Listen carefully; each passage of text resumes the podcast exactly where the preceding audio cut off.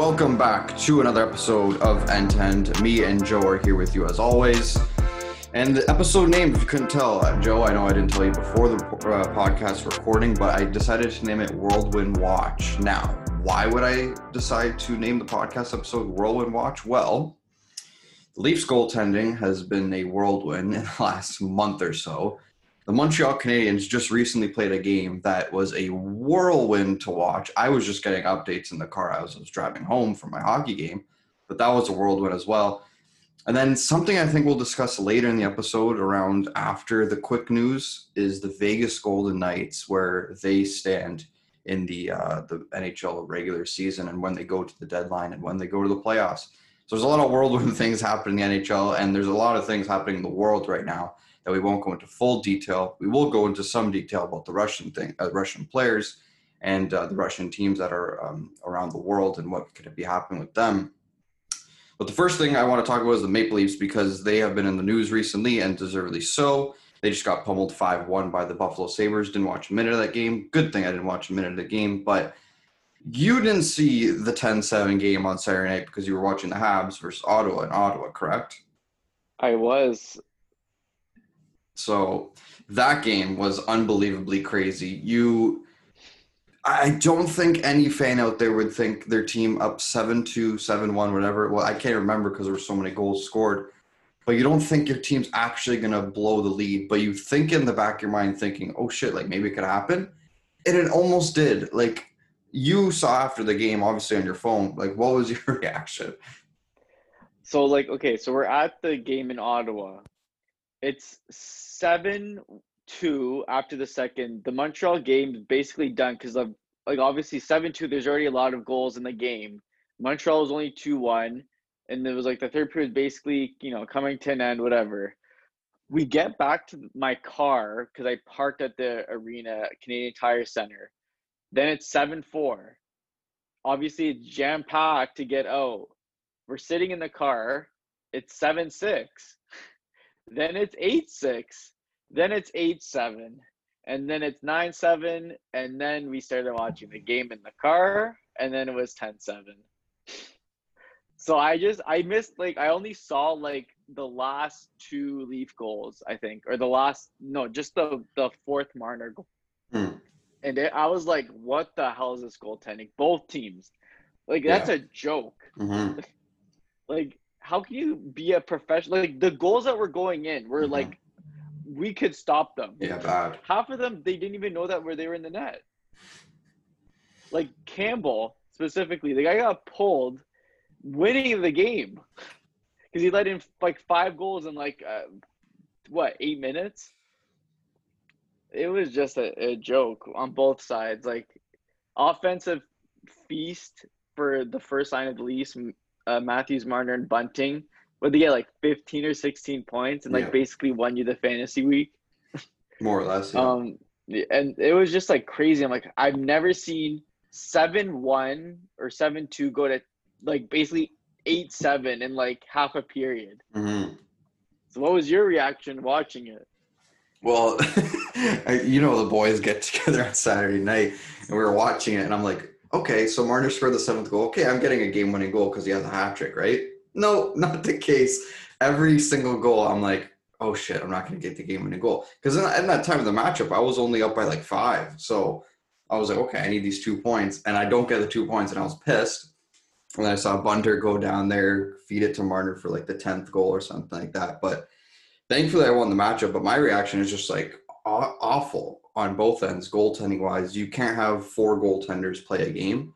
Um, you know, maybe if there's an injury, sure. But you can't have them being pulled for both teams.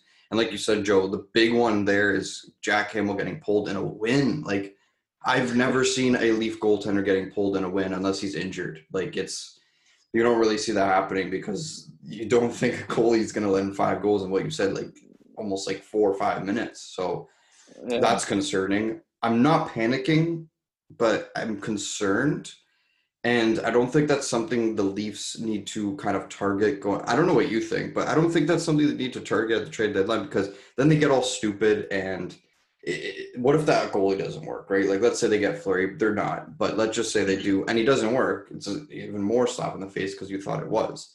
Um, but what do you think the Leafs have to do in terms of going to the deadline with goalies? Do you think they need one or? No, no, they have to stick with the guys they have now. Unfortunately, we've already talked about this in the chat that Mrazek's stealing money. Mm. Well, he's locked in for the next two years, so you can't really do anything about him. Um, Campbell's a UFA, so like that one's really tricky because he's been pretty bad the last two months. Well, both of them have been honestly like they've been below average. Just they've been outscoring the other team for most of the wins. Um, but no, that they shouldn't add a goalie because like that's not gonna work. They need to add like defensemen, like multiple, because Muzzin is again, he's stealing money as well Yeah. because he's been awful all year long and he's been consistently hurt ever Mhm. since the Columbus bubble uh playoff or series Yeah, no, or whatever you're right, when yeah, he had that neck injury. Then he got hurt versus the Habs where he pulled his groin, literally chasing and icing. Then all the concussions this year and, and he's banged up and this and that. He's not getting any younger. If they get a defenseman, they they might shut him down until the playoffs. So they need someone to fill in that gap for now and going into the playoffs because it, as you saw yesterday, they had Sandin playing with Rielly and that was that was embarrassing some of the goals they were on for. But they need defensemen ASAP. I don't think they need forwards. All this JT Miller stuff. They do not need JT Miller. Like they have four guys that are well, two that are all world right now. That first line's on fire. Tavares has been very slow No shit. the last Just like say shit. month. Don't he's been yeah, he's been shit. He's been shit the last month. Like he has zero. He has as many goals as us since like mid February or like Mhm. end of January. Mhm. Um, but like I still don't like they can still score. Like the third line, like Mikheyev's been okay. Like they have Kase, like they have depth scoring okay. Maybe you call up Robertson and he does something. They need D bad because if Muzzin, they probably might shut him down till the playoffs. Make sure he's a thousand percent healthy. Um, and they they still need someone even with Muzzin healthy because Dermott sucks, Holl sucks. They traded for Lyubushkin, who's like a six. Yeah, that's what you expected, though. Yeah. Yeah, and then you have Liljegren, who do you really trust them in a playoff series? Not sure yet. No. The only D that are for sure, like Rielly, who's not great defensively, Brodie, and like Sandin. Like the other guys are kind of question marks in terms of health and and like can you trust them? So I think they need to get a defenseman or like multiple ASAP, like one maybe stud and then another depth defenseman, and that's where my boy Ben Chiarot comes in. Yeah, no, thanks. I'm not taking Ben Chiarot like that guy. Not taking him. But like you said, with the forward, like there's this talk with them getting G- JT Miller, and the only reason that's in the air is because now the conversation shift to oh, we need someone to play with Tavares instead of someone yes. to Oh play like that conversation has now come into the fold because how bad he's been. And you know it actually makes sense right now. Like it makes sense to say that because he's been so bad but years prior it was him setting up Molson, Bailey like all these guys Marner with the 47 goals in his first year. And that's why the conversation has trickled in. It's obviously Leafs media hyping it up but that's why the conversation has trickled in to get all these forward guys like Giroux like Miller like I've seen so I don't think they're really if they do acquire him, cool, that's really good. That's a really good option on the forward group. But ultimately I think they need someone steady on the back end who could puck move. And I don't know whether that is a Josh Manson, a John Klingberg, like a someone like that. But yeah, I don't know. They're gonna really have to figure that out. And they really I I, I don't like they just really got to get their game together and really good because you can't really lose to 5-1 to Buffalo on a Wednesday night in a first full crowd uh, in months at the Scotiabank Arena. That's unacceptable. So, yeah, their goaltending needs to be better. Their defense needs to be better. They need to get more scoring from other lines and more production out of them. But you know, we'll see what happens with the Leafs. At the deadline once we get closer. It's it's a, a month away or three weeks away from the trade deadline. So we'll see what happens. But your team was in a whirlwind uh, the last couple of weeks because they were on a five-game winning streak. They were playing very well under new coach Marty and Kolikoff was ripping it up. Anderson was ripping it up.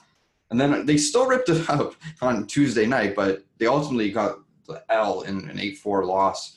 All that Scheifele thing came in. Um, but what are your thoughts on this uh, this stretch from the Habs? Because you saw one of the games live in Ottawa. Yeah, so like the fact that they won five straight in this year, like I was stunned by it. Like it was like their first time winning five straight in like literally like three or four years, which is fucked. Um, but like they've been like a lot better offensively, even defensively, other than the like two nights ago. They've been a lot better defensively. Like during that five game win streak, they had like like 20 goals for and like eight against, which was like amazing for them for this year. I was like, wow, when I saw that. But yeah, like you said, like they they traded to Foley, and then they went on that five game win streak.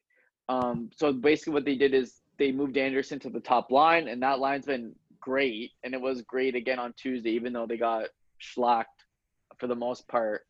But yeah, like I think it just when I went to see them live, like to be honest, that game was a little boring. Yeah, two one. It was like two one, like tight. Like there was not many chances. Like Murray played really good for Ottawa, mm-hmm. robbed Hoffman like twice, but like there wasn't like oh amazing like chances for both sides. Like it was really tight.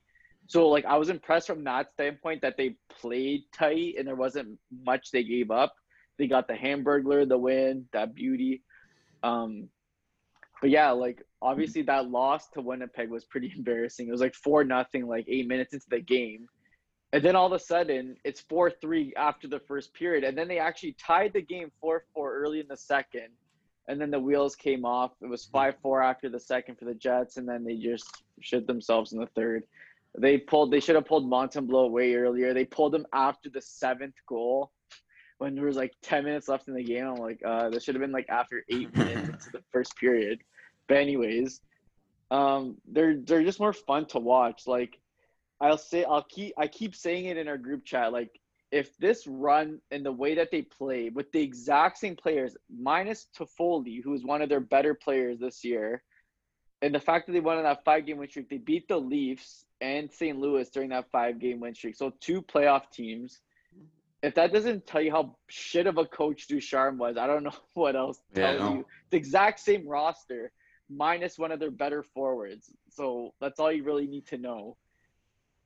But uh, yeah. Down the stretch, it should be interesting for the Habs because, you know, usually teams like this sell really hard, and maybe they want to hold on to a couple guys for next season, next couple years. But we'll see what the Habs do. They're playing well, so I think that's what you would ask for as a fan. Like I keep mentioning this and I'll keep mentioning it. When the Leafs did this rebuild, they did that small rebuild. They at least were playing good and competing in games. Yeah. And that was yes. and, and that's the case right now with the Montreal Canadiens. And that's what you want to see from a fan because you're like, okay, it's bright at the end of the tunnel. It's not dark because the losing was going on and all that coaching stuff, Cole Caufield not scoring. And now you have all the guys basically playing good on all cylinders is what you would want from a rebuilding team. So can't yeah, say the same. You can't say the same thing about Seattle right now, but that's another topic for another day.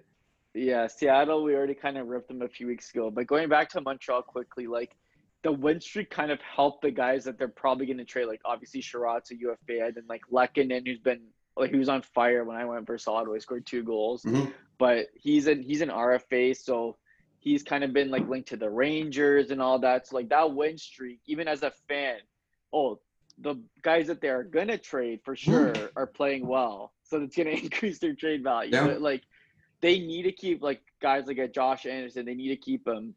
Um, they need to Petry like the when the right offer comes along, then you can trade him whether it's at the trade deadline or in the off season because obviously he's got term left. Someone like Jake Allen, who's not currently playing because he's not healthy, he still has another year left. So what do you do with him? Do you trade him?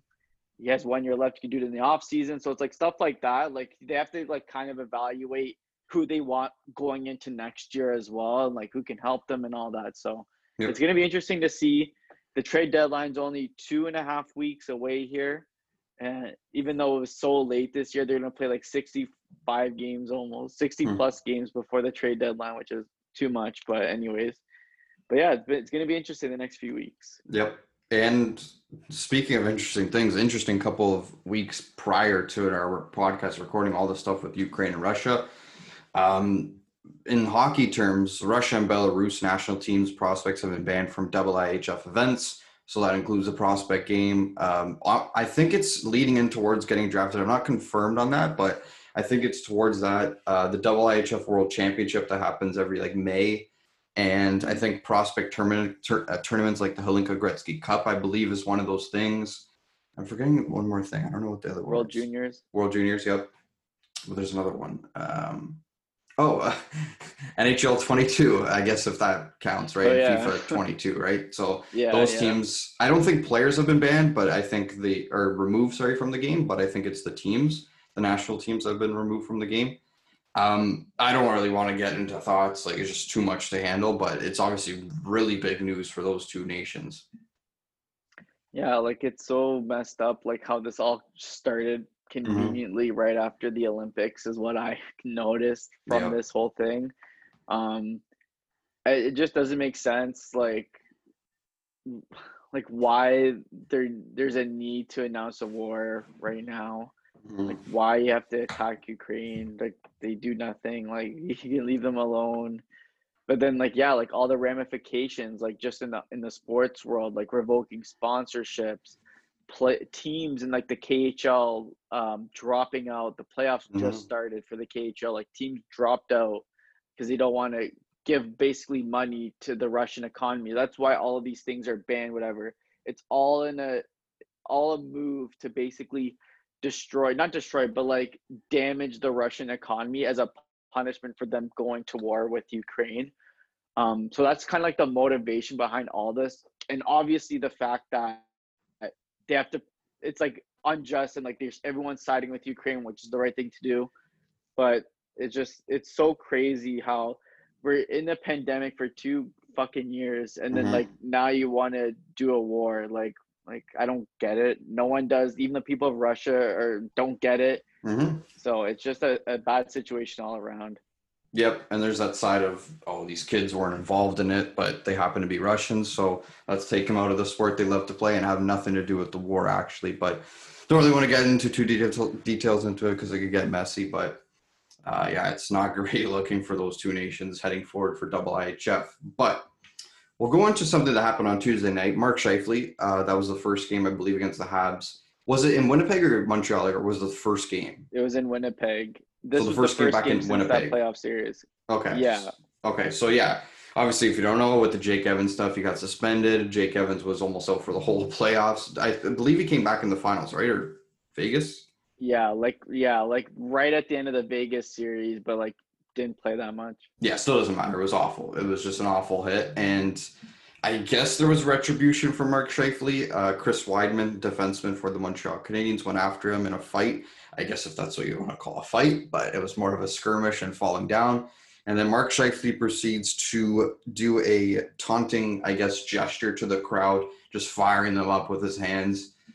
As a Habs fan, I would hate that. That is embarrassing on Mark Scheifele's part. I love Mark Scheifele as a player. I'm starting to criticize the person he is, um, but just what are your thoughts on that? no the guy's a clown and a loser Yeah. I've like ever since that hit and like his response to the media is like, yeah, like or like he didn't like apologize at all. Uh when the actual Evans hit happened, if I remember correctly, like he didn't actually apologize. Uh I don't know if he texted them, but like to the media he's like, Yeah, like I'll just take the punishment, whatever. and then the guy fights Wideman. So first of all, Wideman is five foot nine. Scheifele is six three. Wideman was not on the team last year when he did the hit because the team Montreal didn't decide to engage like at all. Like obviously the guys from last year, like Chiarot could have easily fought him Oh, or yeah. whatever, but they didn't. So the at this point in the game, it's eight four Winnipeg mm-hmm. because they blew a four. They were up four nothing, blew the four goals, then then won by four goals. This guy's pumping up a crowd in a game where they blew a four nothing lead against a team that's in last place, and the fact that they're, I would say, seventy five percent going to miss the playoffs this year, when they should have no business missing the playoffs. Uh, attaboy, Mark. That's all I gotta say to you. You've been shit like seventy percent of the year, and been good the last month with your boy Blake over there. But firing up the Winnipeg crowd when you're not even in a close to a playoff spot, like you're eight points out of a playoff spot, I think. So I don't know what you're doing, but you gotta not give up four goals when you're up four nothing because you're goalie's a turnstile, Mhm. and so is your defense, and you're part of the problem, uh, and with that defensive play. So just good on you, Marky. Yeah, it was. Uh, he knew exactly what he was doing. If he denied it at the at the post game press conferences that he wasn't trying to fire up the crowd, you you were trying to fire up the crowd at an eight four game mark. So don't worry about that. Um, that happened on Tuesday night. A lot of other things have happened. Mikko Koskinen recently has been really good. Uh, 3-0 and 0 in the last three games. 936 save percentage, 2.12 goals against average, and one shutout in there. I believe he's made more than 30 saves in all three of those starts. So, Joe, is he the answer in net for Edmonton? At this point, yeah. I mean, are you gonna throw fifty-year-old Smitty in there and get embarrassed? Are you gonna throw Stuart Skinner in there, who's not, who's still developing? I think it's gonna be if I'm Edmonton, if you don't get a goalie, like say they don't, like I'm not mm. saying they should or whatever. If they don't, it should literally be Koskinen and Skinner as the starters. Do not start that old man Smitty. you're gonna say something else there. I was. I was gonna say something. I stopped myself because Smitty was so good last year. Then he just had old man diarrhea this year, and they just if they just need to ride the hot hand. They can't keep switching back and forth. Whoever's playing the best, throw them in net. If it's Koskinen, throw him in net every game.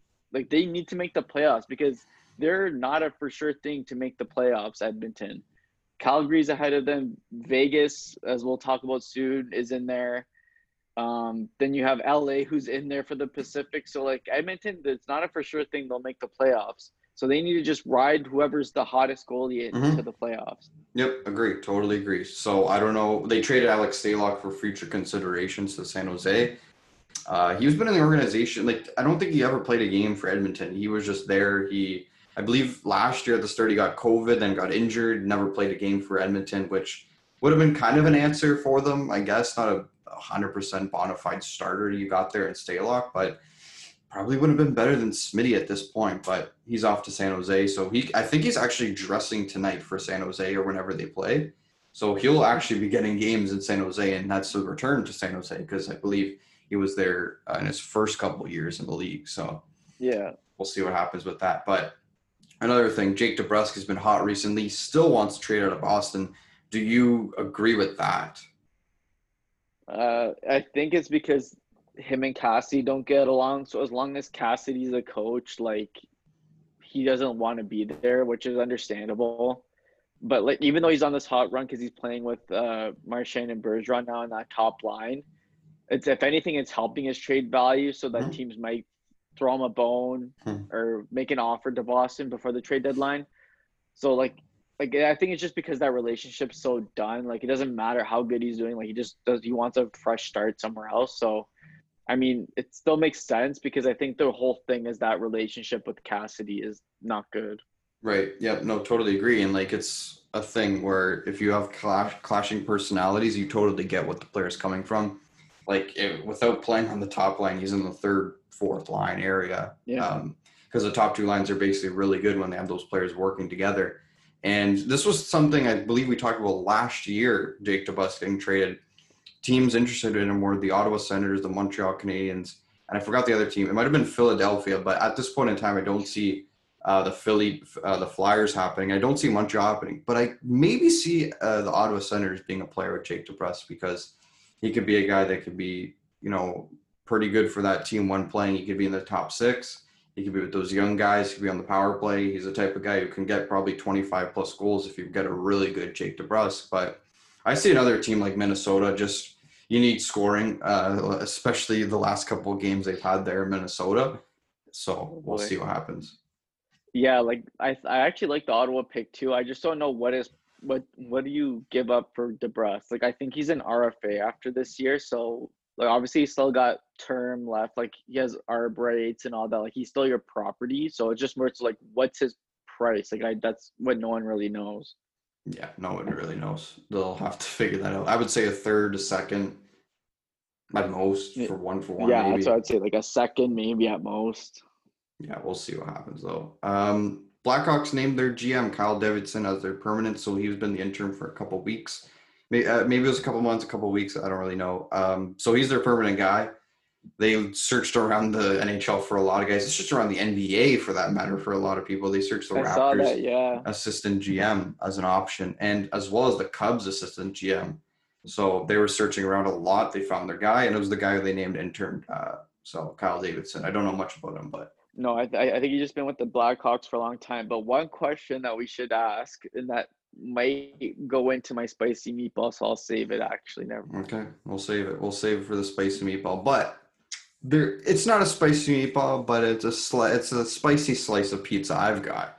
Uh, the Vegas Golden Knights have been a, like I said, it, it revolves around the title, whirlwind this past couple seasons, and this year especially. They have not looked like the Vegas Golden Knights as years prior, where they're very dominant. They win games and they win in that building for that matter because it was such a dominant building to go into. Now this year, it doesn't feel like that anymore. Uh, the Vegas Golden Knights have lost their flair.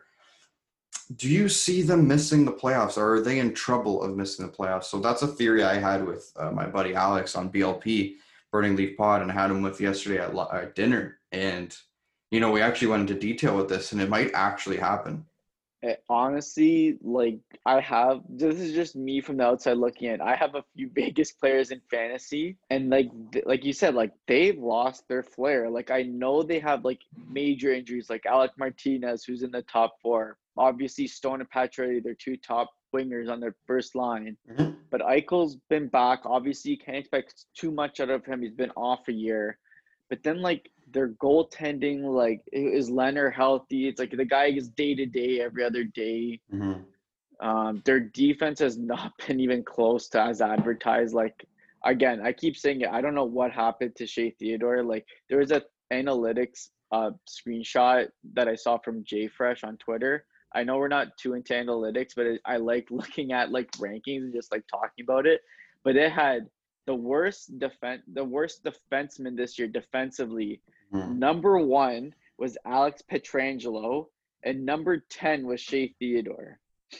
I think that's a major issue. Yeah, no, it is for sure. Because especially because they're the only defenseman on that team right now. They, they have names Yeah. like McNabb, uh, Whitecloud. Like, are you trusting those guys? No, like it, it's a big issue, and like that theory makes a ton of sense. Like they're not a for sure thing. Like it's be- mostly because LA Kings have been getting points off everyone. They have like 30 wins. LA. Yeah. They're like I think second in the Pacific. They've been playing way above their expectations. Obviously, they're in a, a rebuild mode. A lot of the young guys are doing well. You have a lot of veterans still there, kind of doing their thing. My boy Phillip Danault is having a 50 goal year. Um, but yeah, like I think the Kings is what's scaring me because I always think, oh, they're gonna fall off. Like the Ducks have fallen off predictably. San Jose has been up and down, but the Kings have not fallen off, and they're just if they keep beating these teams and getting points, Vegas is in trouble because Calgary is the cream of the crop in that division right now. Then you have like LA, Edmonton, and Vegas fighting for the last two spots, and then they're not even in the better division. Like the Central has Colorado, Nashville, St. Louis, and Minnesota. um, Minnesota as the top three or four teams in that division. So they might be in a wild card spot if they don't get their act together and start what stringing together some wins. Because lately it's been like win one, lose Yep. two, win two, lose one, lose one. It's like it's inconsistent the whole year. hmm Yep. And before I think they won that Tuesday game, they lost four in a row. It doesn't matter if it's an overtime; they still lost four in a row, Yeah. and that was with Laurent Brossoit in the cage. But it doesn't really matter because you know you look at their team right and you were the guy saying you joe were saying last year like they go after these big fishes and they don't really like really succeed with what they're doing because they go after so many top top, end talent and i'm starting to see a clash of a lot of you know big time names getting together and not working out i'm not saying this is a good comparison but the lebron factor with the Cavs, i believe one year he got all his boys to come with him he got d wade he got d rose and they just couldn't get chemistry. They didn't get chemistry, so they revamped the whole team at the trade deadline, went back to the playoffs, and ultimately lost because they didn't have enough power. And mhm. that's what I'm starting to think with the Vegas Golden Knights. You have Stone and LTIR, you have Martinez and LTIR, and people think it's a good thing for the Vegas Golden Knights. You know what? It's a good thing. We're gonna have these guys out. They're gonna come to playoffs. We can add at the deadline. No, I think the opposite. They're gonna have no chemistry with Jack Eichel. Mark Stone will have not played a game with Jack Eichel. So is that the luck of the draw? You hope for the best. Hey, here, here you go. Here's your winger, Jack. Like here's Mark Stone. You've never played with him, but here you go in the playoffs. I don't think it's a good philosophy because, like you just said, they can miss go in the wild card and have to play Colorado or Calgary, and Yeah. I don't think that's something they want to look forward to. And especially what happened last year with Colorado. If Colorado plays better, they win and go to the conference finals. Like we all know that. It was just Vegas happened to pounce on an opportunity that Colorado was gassed and they just didn't show up their stars. But the Kings would be home ice advantage against Vegas Golden Knights, and I would not be scared to pick the LA Kings in that series. I know, like that's the that's the crazy thing. And then like the thing about Vegas, it's like okay, like say they miss the playoffs, which is a Mhm. disaster for them. They have their whole team is like except for like Reilly Smith is locked in long term. So they'll have like another year, like next year, where everyone's healthy going into the year and all that. Like they'll have Leonard locked in, Pietrangelo, Theodore aren't going anywhere, Pacioretty, Stone, Eichel, like Marcia So, Karlsson, like those, like the most of the core is locked in. So it's not like if they don't make the playoffs or like win the cup this year, like it's over. But like you said, like it's like you're adding these names and there's no chemistry. There's there's like it's everything's always on the fly, especially this year with guys in and out of the lineup constantly. Like if you're gonna keep adding guys and adding guys, like where the hell are there? What the hell are your prospects first of all? Because there's zero on your team except for Zach Whitecloud, who's a random like sixth round pick who panned out, Mhm. and like who else is there? Hague? Did they trade for him or did they develop? They, they, they still have him in the organization. I just think he's injured right now, and that's one thing that's bad for them injury. Yeah, injuries and like they need to start instead of training for star players. Why don't you develop one? Right. You Mhm. obviously botched Cody Glass's development. He never turned into anything. And then you traded away Suzuki for Pacioretty. So like all your you don't have any prospects kind of filling in holes. Instead of you're signing guys in free agents, you're trading for them with term. Like that's a part that's it's gonna catch up to them eventually.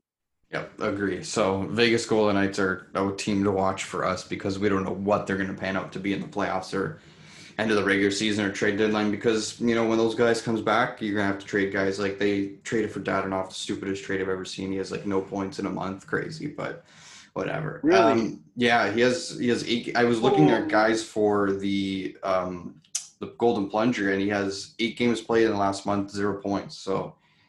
My Yeah. lord. That, that's that's tough. That's a tough look right now. But we'll keep uh, tabs on the Vegas Golden Knights because we're hard on them, and we have to be hard on them because they chose to do this, right? Like they Yeah. chose to be these guys, and like you said, Joe, I'll keep like I'll keep reminiscing to myself. Like they went for all these big fish, and I've seen nothing yet. So we'll see. Mm-hmm. All right. Yes, they made the conference finals and stuff like, and all like they made the conference finals last year. Fine. They lost to munch. They lost to you guys. Like Yeah, come on. like they shouldn't be proud of that. no, and they were like up in that. No, they weren't up in the series, but they had home ice, and like I remember that game Mhm. five.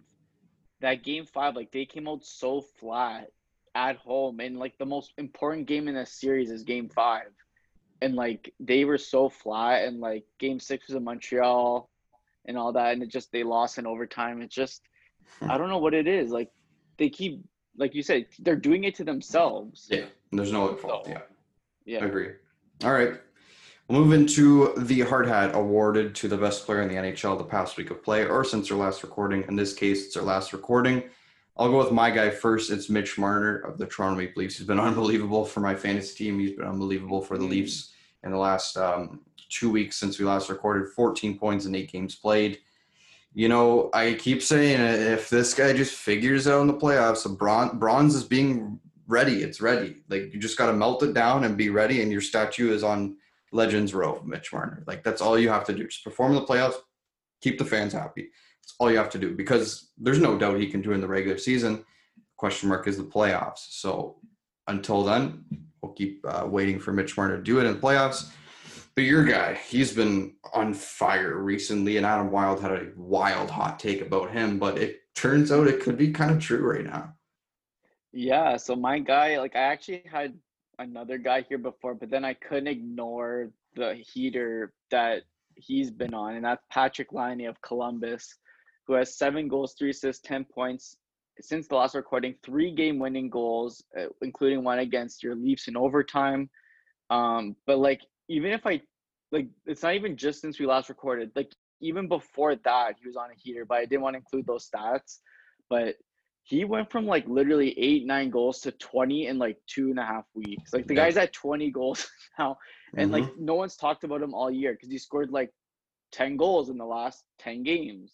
So he can get, he's always been capable of getting on these absolute heaters, kind of like Matthews in that sense, where like they score like a goal a game or two goals a game for like a few weeks. And you're like, this guy's to score on every shot he takes.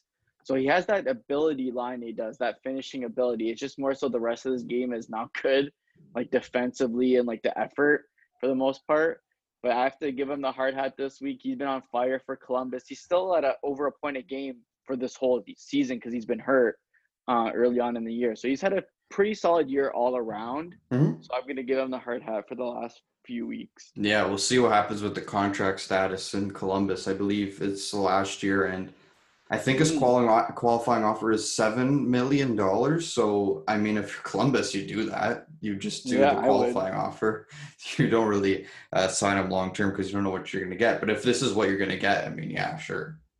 Yeah, like I mean, they have no one else that's like a a scorer like he is, except for Boone Waver Jenner, who's having a career year in Columbus. They obviously have Bjorkstrand, who's a good player, but like if Laine wants to stay in Columbus, yeah. like I would just seven million, like sure, like the guy can score twenty five in his sleep. Like you don't just that doesn't come around too often.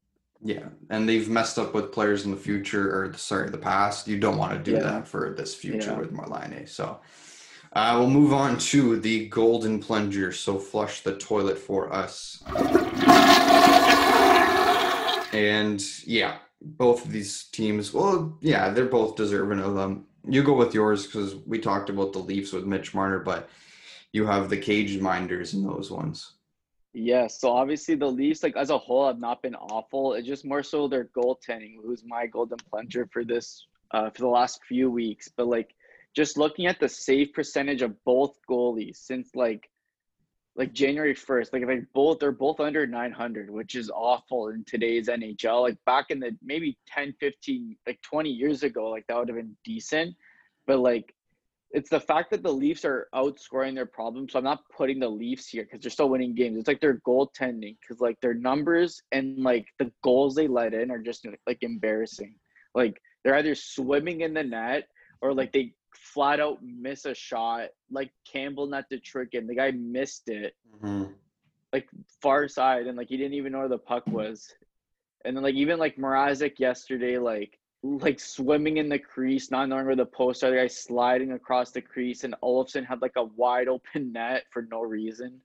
Like there's no reason for Mrazek to be on the outside. Mm-hmm. So like it just the whole goaltending's been a mess. But as we talked about at the top of the episode, like I don't think they need to add anyone. They just need to ride these two out. I I hope they'll figure it out for the fan base's sake. Um, but yeah, I, I'm gonna have to give them the plunger for the last few weeks. Yep, agree. Totally agree. And then I'm going to go to Minnesota and say the whole team. Uh, they have one win in the last seven games. Didn't know it was that concerning, to be honest. Like they've been playing well. It's just they haven't been winning. Uh, you would know. You have the goaltender, so Kaapo Kähkönen and Cam, uh, Cam Talbot got to wake up there. But yeah, they've been killing me. It's just like it's just a factor of is this the wild team? Is this the true wild team, or is this the one that just is going on a cold, bad, really bad streak that we're seeing. I don't know because that we've seen them be good, we've seen them be bad. Are they in the middle somewhere? I don't know. Uh, what do they do at the deadline? We talked about in our group chats. Do they go get Claude Giroux? Do they go get little middle six forward uh, players? Do they get defensemen? I, I don't know. Like at this state in hockey right now, they're not the favorite in the West. It's Calgary, Colorado they're a very good team. You're going to need Kaprizov to do most of the heavy lifting on that team. So, do you want a player like Giroux to go and kind of complement Kaprizov? Sure, but you know, I don't know if it's a panic mode trade that they have to make at the deadline, the Wild, but it's something they have to very consider at the least. Yeah, like I totally agree. Like like we've been talking about, they need a center because they literally do not have one. Like Joel Eriksson Ek is their number one center. Like Montreal, who's the worst team in the league, has a better center than Suzuki. And like if you're a contending team like the Wild, or I don't know what, like you said, we don't Yeah, I know, what they are are. because they have guys that are in their mid to late thirties, like Spurgeon, Zuccarello, Cam Talbot, like guys that are in their thirties, and they have Boldy, then you have Kaprizov, then you have Fiala, like mid twenties, early twenties, and it's like the roster's kind of all over the place. Like they're a good team overall, I would say, but like you said, like scoring's been an issue recently. They've been brutal. They've been like losing by like multiple goals last couple of games. And like we always forget this, but remember they bought out Parise and Suter out of those contracts. They have like 12 or 14 million dollars in buyout cap space starting next season. So like how like what is their window? Like no one knows at all. So it's really troubling for Minnesota because like they were mediocre for so long. Then they had a great year last year. Kaprizov came onto the scene, was amazing as advertised. This year they've been like mostly above average, but now they've been like meh the last couple of weeks. But they they don't have like a clear plan in place is my problem with that team. Like there was no need to buy out in my opinion, they did not need to buy out Suter. Parise maybe because he was really slowed down, but to buy out both made no sense because of the cap ramifications over the next couple of years. Mhm. So Yeah, and I think the Minnesota Wild, when they're at their best, they have no slackers. And right now, they're having slackers. They're having a few guys who are not playing at their best. They have a few guys who are, and I think you that combination is just deadly for that team because they're going to need an all-in system. Like you said before, with teams playing a different system, style, or structure, they play a structure. They play it well. That's they're going to need all those players to play that structure well.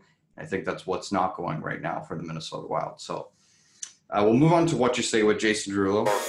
What you say? And I don't know if you saw this, but it's pretty funny. Uh, Ryan Reaves. I swear they played together on the St. Louis Blues. I, but I guess I'm mistaken. I guess it was Ott in Buffalo with um, John Scott at the helm. He was the big enforcer there, and Ryan Reaves is obviously with the Blues. And they had a big rivalry back then. I guess. I guess so because they were chirping at each other. Reaves was in warm up. Ott was on the bench coaching because he's an assistant coach in St. Louis. So here's the audio of what they had to say to each other.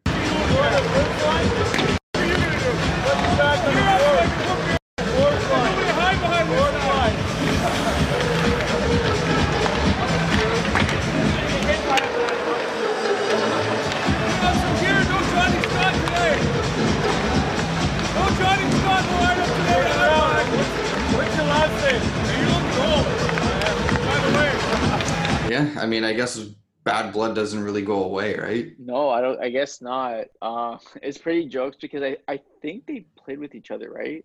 I don't know. That's what I was saying before. Like, did they play together? In I don't St. think they played. I don't think so. Like, I Yeah, want to say they know. did, maybe, but I don't know. I haven't searched Yeah. up, so Yeah. Uh, I might have, if anything, it would have been, I think, with St. Louis, maybe. If not, then they they've been a, they've been like they played against each other, obviously, from years ago. So Ott, I remember Otter, the trade deadline 2017. What does the Habs, baby. Marky Bergevin do? He trades for Steve Ott and Dwight King Yeah. when they're first place in the Atlantic. They won the division. They had no scoring going into that series versus the Rangers and lost in six games. That's what I always remember about Steve Ott. that series I'll remember about uh Mika Zibanejad's overtime winner at the Bell Center. I remember that always. I rem- I'll re- just remember the only win that the only good win they had, which was they tied the game in game two in the last second with, I think it was Radulov or Plekanec, or and then one of the Yes, others that's won it right. in overtime. Yeah, yeah. I think Plekanec tied it and Radulov won it or, or something like that. Yeah. I'll remember that. The rest was embarrassing. um, we'll move on to Battle of the Buds, which is looking embarrassing on my standpoint, but not your standpoint. But the last week you went one and two, I went two and one. So I mean, I guess a little turn of the tide there. Um, but I'm 18 and 12. You're 24 and six. Big record there. I'll go with my picks first for this couple of weeks. Devils at Rangers, March 4th. I believe that's tomorrow, right? So I'm taking the home team Rangers in that one.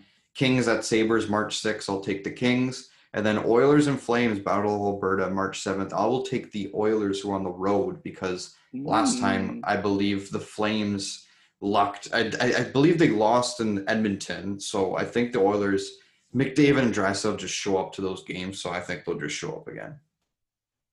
Yeah, I mean that's a spicy coin flip type of game because Calgary's literally been uh, one of, if not the best team in the league the last three four weeks. Yep. So it's a spicy one there. So for my picks, I have a kind of a slam dunk, but not really. Red Wings at Tampa. That's tomorrow night at in Tampa. So I have Tampa winning that.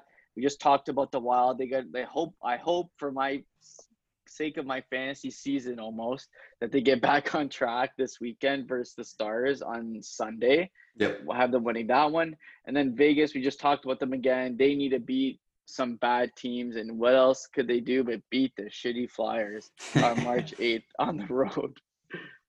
Yeah, I mean it's not really cool. It's not really hard to go into Philadelphia anymore and win games. Like it's just been so bad this year for the Flyers, and I would know best because I said that thing. Carter Hart, man, bounce back year. Flyers making the playoffs, and ultimately they, yeah, ultimately they slapped me in the face on that one. But uh, that's been Battle of the Buds. Now we go into the hot take. So you kind of teased it, or sorry, spicy meatball. You kind of teased it at the start. Go to fruition on the what you have for me. All right. So we mentioned Kyle Davidson being hired as the Blackhawks. So obviously they did that internal search, whatever. The Blackhawks made a ton of moves in the offseason, and they've all really not worked out at all. They traded for Fleury. He's been pretty good, but the team in front of him hasn't been great. They gave up a ton for Seth Jones, gave him a massive extension for absolutely no reason. That hasn't worked out. Jones has been okay for the most part, but again, that it just doesn't work. And now uh, we've been talking about, well, I've been talking about in a group chat the potential bust of Kirby Dach because he's been awful since literally breaking his wrist two years ago. Um, so my hot take, so if they're gonna do a full-on rebuild now, Chicago, Fleury leaves, Seth Jones is obviously locked in. Do Kane and or Jonathan Toews spend their whole careers as Chicago Blackhawks? So either Yeah. one of them gets either traded or leave in free agency because I think they have one or two years left on their deal. I believe it's one more, like not this year, like next year. Next year, yeah. So next year, if they're both UFAs, do they re-sign? Do they get traded at next year's trade deadline or in the off season? What do you think happens? Do you think they're going to be one-man teams like maybe a Ryan Getzlaf, or do you think they're going to be traded or leave in free agency? Yeah, that's a tough one because you know in the past they were dominant. They were great players together, winning those cups, winning those awards. But now it's not looking so bright for the Hawks, and obviously their um, former GM uh, Bowman was thinking that this team could get it on the rails, and they obviously didn't. And Kyle Davidson is stepping up and kind of being the leader and being like, "No, we're rebuilding," and that's what they should have Yeah. done uh, a few years ago, and they did, and then they kind of sidetracked. I don't know, but my answer would be, I think Kane will leave, but I don't think Toews will, and Okay. I would be a bit surprised if it's the reverse, if Toews left and Kane stayed. Um, but the reason for Kane is like, there's this, there's something about him. Like he has that swagger, he has that winning mentality, he has that clutch mentality, and you, I, I think he would, would realize that I can't really do that on a rebuilding team. Why not? I go to a contender. Doesn't mean he has to win the cup. Just go on a team that actually is playing meaningful games, right? And if next year the Chicago Blackhawks aren't, I think that's something you really got to consider if you're Kane. For Toews, he's been injured. He's been injured a lot recently. Um, he had that horrible thing happen to him last year. I forgot what it was, but he missed the whole year, and he was injured half the season this year. So I think he just might retire. like it's not a wrong Yeah. possibility, right? Like I don't think he's that dominant anymore. You talk about Kane by himself basically as one of the greatest Blackhawks players. You don't really talk about Toews because he kind of faded out, even though he should be considered one to be one. But Kane is still that player that is really good. And, you know, whether he goes and wants to compete on a, another team, I could totally see the Buffalo Sabres kicking tires on him whether it's trade or thing to bring the hometown guy come in. Because the Buffalo Sabres have not been that bad this year, to be honest. Like they look bad in the standings, but Tage Thompson, 20 goals, Skinner almost 20 goals, Alex Tuch point per game on that team. You got a couple of guys, like we said a few weeks ago, that want to play for that team. I think Kane would be one of those players. Yeah, like I I I agree with your thing where I think Kane would leave rather than Toews because, like you said, like Toews like might retire either this offseason Mhm. or next. Who knows? Because like he has one year left. Maybe he tries to play out that last year. I don't know. Who knows what's going to happen with him because he's been a question mark, like you said, the last two years, and he's even fallen off Yeah. kind of before then. Kane's Mhm. been just putting up points, even this year with how pretty bad they've been. Obviously, him and DeBrincat have an unreal Yeah. connection. Um, he's always he's really good, a really good setup guy. Obviously, if you have a pure sniper on your team, you want him Kane setting him up because he's gonna find them all the time. Mhm. So I could see him maybe Buffalo, like you said. I don't know what's gonna happen. Like that's the thing. It's like, is he gonna get traded there, Yeah, or is he gonna sign somewhere? So it's either this happens next summer or it happens this summer. So that's the kind of question that I think he will leave, and then like maybe like right before he retires, either does one last year Yeah. or does like a retire as a Blackhawk, like that one day thing that Mhm. people do. Mhm. Um, but yeah, I could see that happening because because Kane still has ability, and I think if if he's on a contending team and feels like they have a chance to win, he'll be more motivated. Even Mhm. though he still produces points, maybe like his overall play isn't the greatest right right now, and I think he could still get to a level even though he's in his mid thirties now. Um, he's still that guy that could make a highlight play, a highlight Mhm. pass, and, and definitely benefited teams like power play and all that. Yep. So I definitely agree with that decision. Yep, we'll see what happens there. They're two beloved guys in that city, so it'd be Yeah. really tough to see as a fan for many, many years of that team to, for them to go and they went on. They went. They didn't go out on a high note, but in this scheme of things, they had three cups. They were very dominant for that team going down the stretch there. But that'd be tough pill to swallow. Both of them gone in one off season. That'd be. Yeah, that'd be bad. But it's the right thing to do. Kyle Davidson. He's the only guy to step up in that organization and be like doing the right thing. So. Yeah, exactly. All right. I think that draws a close to the episode. There's not really much left. Hockey's on right now. It's, I believe it's 7 p.m. right now, so hockey should be starting. Many things to go for the trade deadline. We should have some uh, projected trades going into next episode because usually there's leaks of players who are on the move and who've picked their teams they want to go to. So maybe we can do something like that next episode. I don't know, just an idea. Yeah, we could do that. Like we, the next one or two episodes, depending on if there's any early trade, there's it's going to be mostly trade deadline focused, and then of course we'll be doing a recap episode after March 21st All right.